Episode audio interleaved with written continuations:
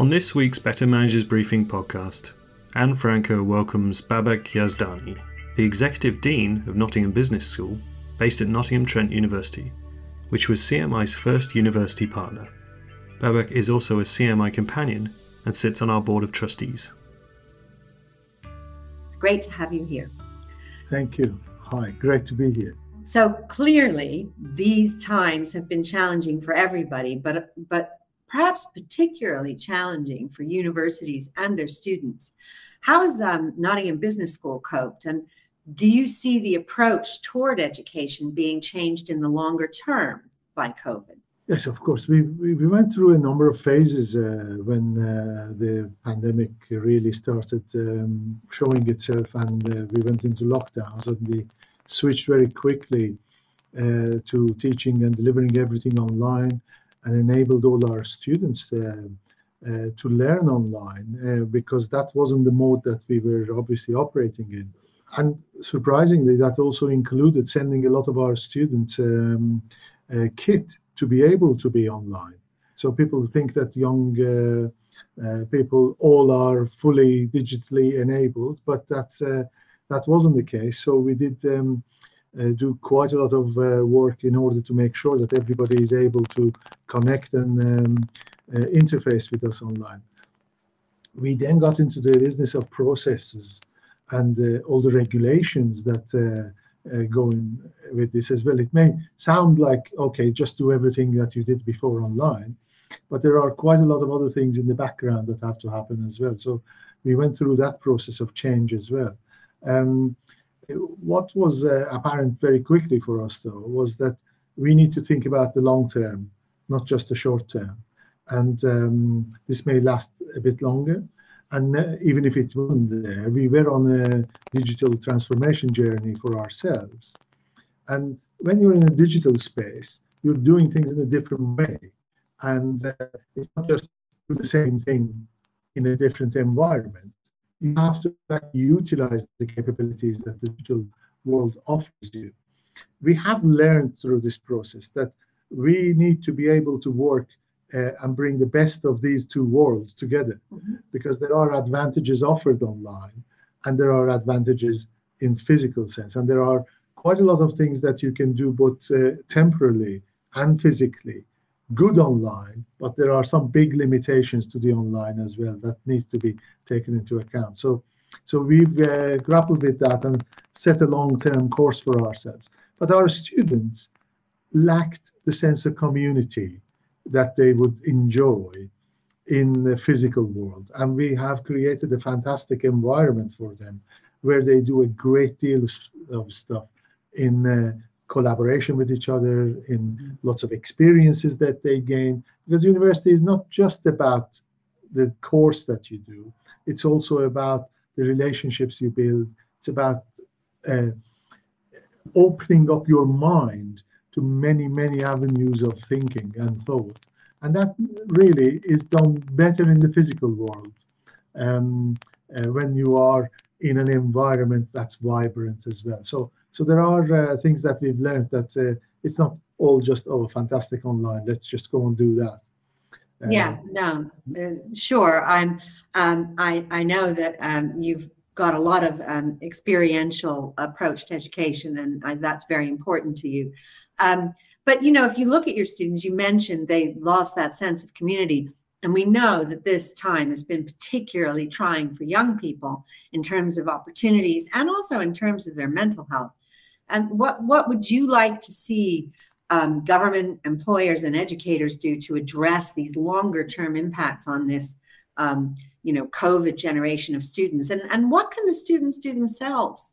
Uh, obviously, let's start with the students. The students obviously need to make sure that they do participate uh, actively, uh, even for the material now that's going to be for them available on demand. And it's a, slightly different term from just online.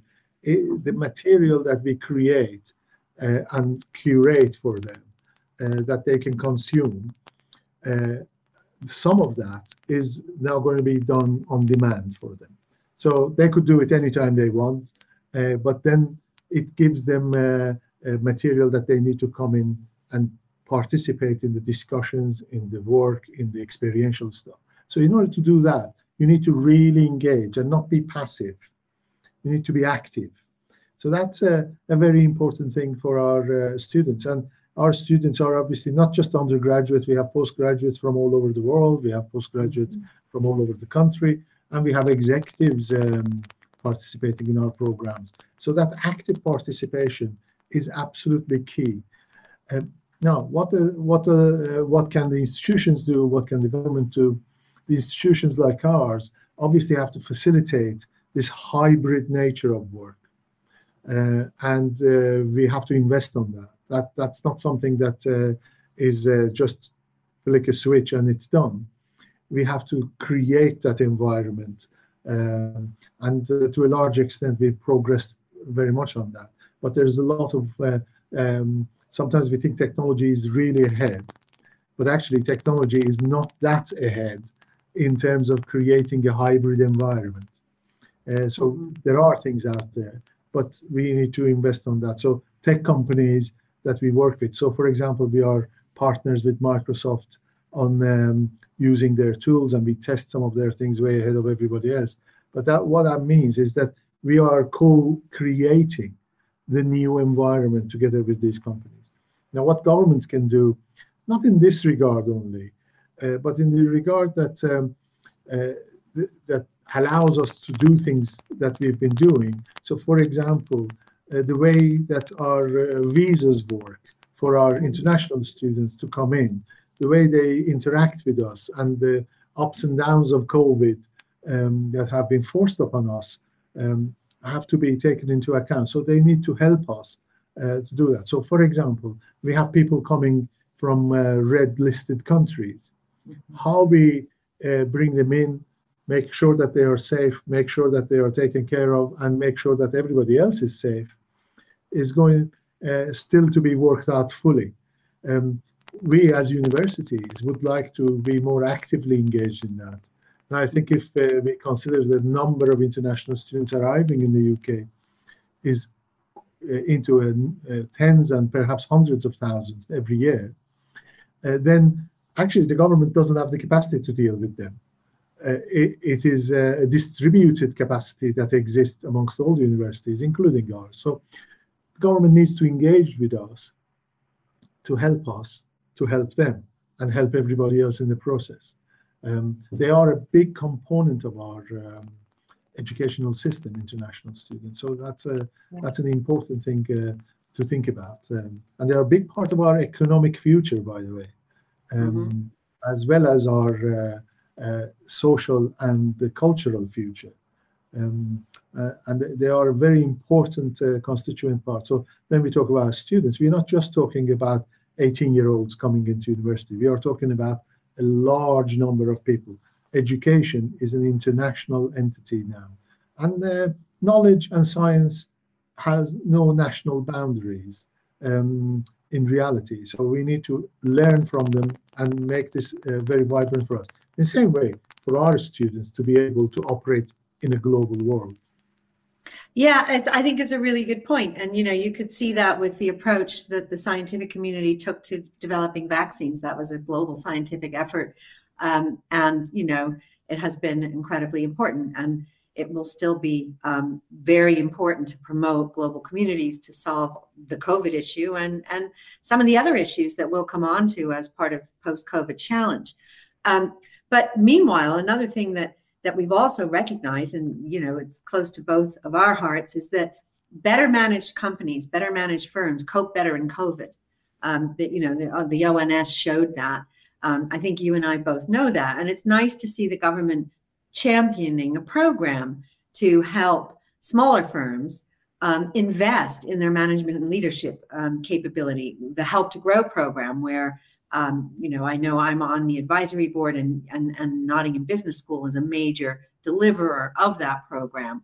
Um, so, so what are your aspirations? It's a 12 week mini MBA with lots of practical elements. Um, what would you like to see coming out of that program, and what's what are what are your aspirations? Sure. Uh, the government has uh, put its money where its uh, mouth is in this case, and has uh, tried to um, uh, bring lots of small businesses to uh, contact with business schools that are small business chartered and trying to get a lot of learning and quite a bit of co-learning and coaching going on in these programs. It's it's a nicely designed program. It, could benefit from um, reaching out further. So, for example, into the CMI's uh, uh, great resources, uh, it, it, would be very useful for, uh, for, that to be the case as well. Um, we will. We, we agree with that. Yeah, yeah, yeah. Of course, we've we've been delivering these things for a very long time, and the predecessor to this, the small business leadership program that we delivered last year, uh, went online and we delivered very successfully, and a lot of people um, participated. I think we touched about 400 companies on that last year. Uh, and uh, some of those companies are um, doing other things with us. And uh, when they come into contact with business schools, it opens up a whole bunch of other avenues, uh, whether it will be about their tech requirements or their knowledge requirements or their business requirements. So it's a great thing for small businesses to get involved in. So I, I encourage and um, urge uh, small businesses to look into it and uh, get engaged. Um, uh, there is obviously subsidized uh, um, uh, work for this, and it's very heavily subsidized for small businesses. Uh, and bigger businesses can also benefit from these things because, you know, management and leadership is not just for small businesses. No. and uh, large businesses also require to develop their leadership and management capabilities um, especially at different echelons, with different levels in an organization. Um, you, we are, all organizations are just as good as their leadership um, capability. And their leadership capability is not just sitting in the managers and things. It's about the whole organization, understanding where they're going and how they are going to be um, uh, creating new um, capabilities and new products, new processes, new services. All of this is not done. It's not the realm of just the managers and the leaders. It's the realm of everybody. Um, mm. And one thing we have uh, perhaps could be reflecting on uh, post-COVID is that organizations need to think about their purpose a bit more, about their uh, not just their economic purpose, but their social purpose, their environmental uh, responsibilities, and their um, responsibilities uh, not just for now, but for the future, uh, for the future generations, and and think really long term. and that, that has been something that has, you know, many leaders have had to, to pause and think a little bit. And we need to configure ourselves for a long-term future. Um, and that, that's something quite interesting coming out of COVID. Yeah, and, and uh, I agree with you. And you know, it would be great if the um, businesses that do participate and help to grow get that um, um, you know that belief that it's actually not just their as leaders, but for all of their organization that they continue to develop their capabilities um, so that they can innovate. But you mentioned coming out of COVID that purpose is more important there are many things, maybe longer term things, sustainability, um, well being, that may impact how we view business and what's important in management and leadership and what's important for business schools. So, uh, t- tell us what do you think some of those um, trends are and how they're going to shape uh, what we learn in the future and how we operate and sustainability is already a big thing for uh, businesses and for consumers of different services and products and uh, for people uh, in general in um, in life uh, because you know we, we want to uh, do something that's not going to negatively impact our prospects in the long term. Um, the world um, i mean in terms of trends the world is increasingly flush with data and businesses can spring up to utilize this for benefits, uh, uh, benefiting people. And uh, even older businesses, uh, the existing businesses also create new ways, new services, new products, and, um, and improve their current uh, uh, range of services and products for people through use of data. Same time, the use of data creates a responsibility opportunity for us, and, and ethical questions come into mind. So the uh, business schools obviously are in the uh, bedrock of this. So, for example, uh, we are uh, something called uh, Principles of Responsible Management Education. We are not just signatories uh, to this UN um, charter, but we are champions of it mm-hmm. globally. And um, we, we, we promote responsible management education.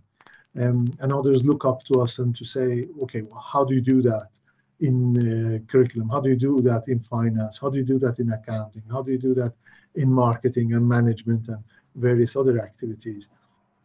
And, and somebody told me um, it was actually a former CEO of Diageo uh, when he had come over uh, uh, to give us a very, very interesting talk uh, at our school a couple of years back.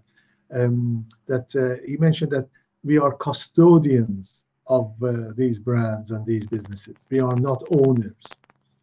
Uh, that's quite an interesting distinction for a company that's been around, a uh, company like Guinness that has been around for 250 years.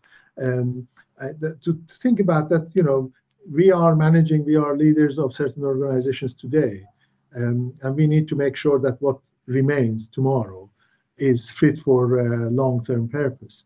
Um, and therefore, uh, things that are mattering to us now are uh, bringing good understanding of how do you use data, um, the, how do uh, the, the science of data, the analytics uh, of data, but how do you use that ethically?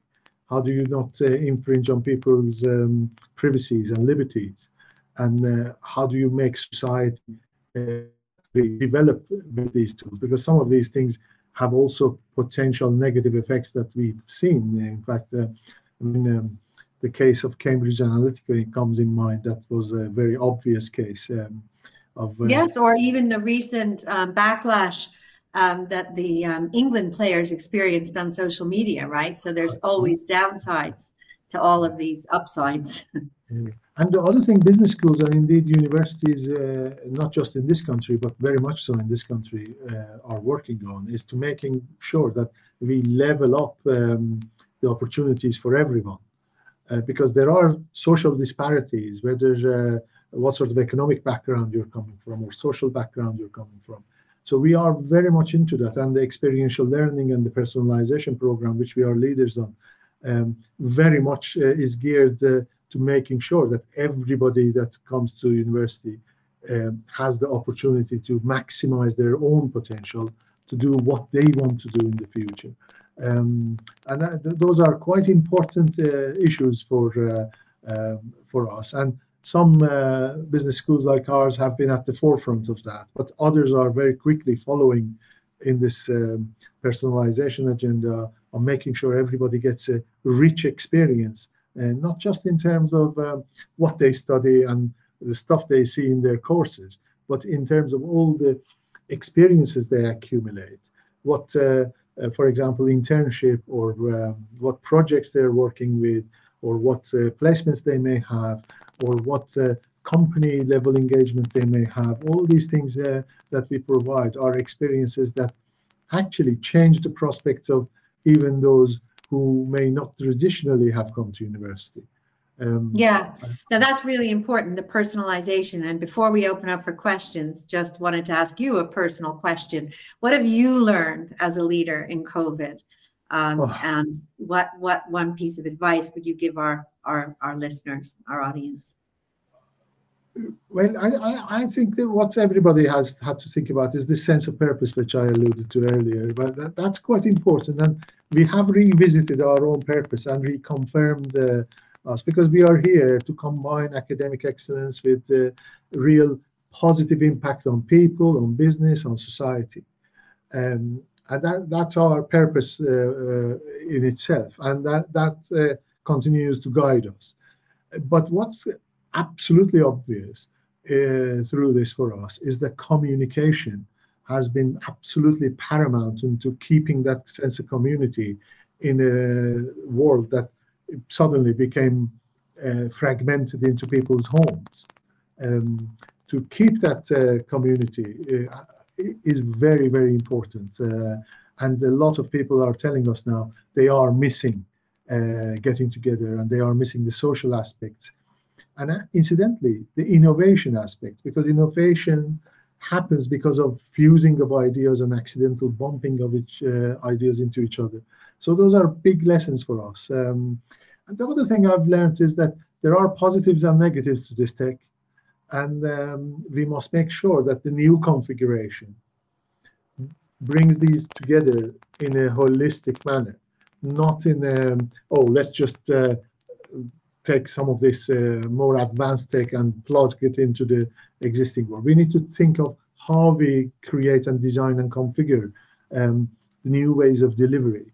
Uh, people will expect different uh, things. So, yeah. you know, when you go online and order something and it's uh, at your doorstep the following morning, um, it give, creates a different level of expectation from service. Yeah, it's a very good point. Um, well, uh, fascinating uh, uh, views there. Now, I want to make sure we have some time for questions. Our first one is from Janice. Um, is an emphasis on digital literacy for staff overshadowing the need for new digital first pedagogies, in your view? Yeah, I, and I go back to this that we have to think about it from okay, how does learning happen?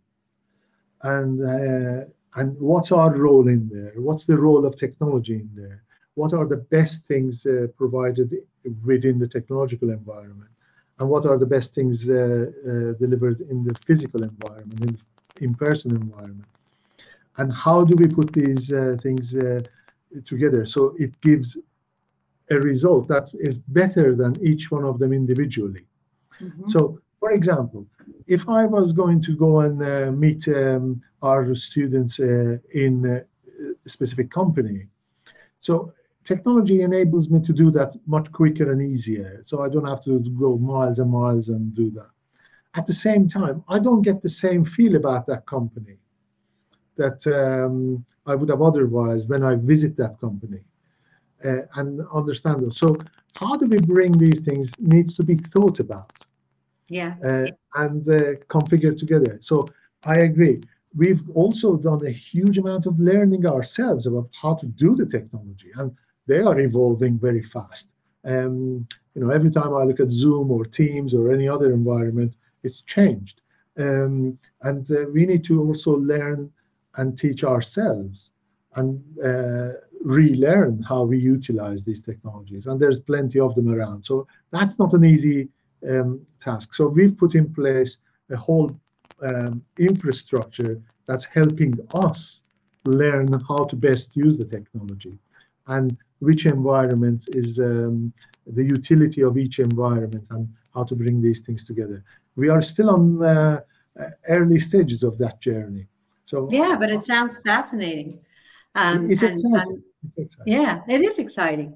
Um, so our next question comes from Jemima. In your opinion, how important is mentorship within business, and even more so, uh, who the mentor is?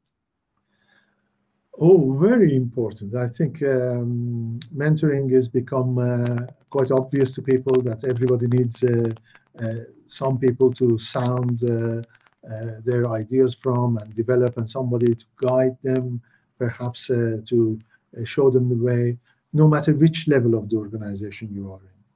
Um, there used to be uh, a time when mentors were, what is this? Why do I need a mentor? Uh, but I think everybody realizes that um, there's a great deal of benefit uh, for the individual and for the organizations to be get, uh, getting about from mentorship. And by the way, some of that mentorship can be done quite easily online.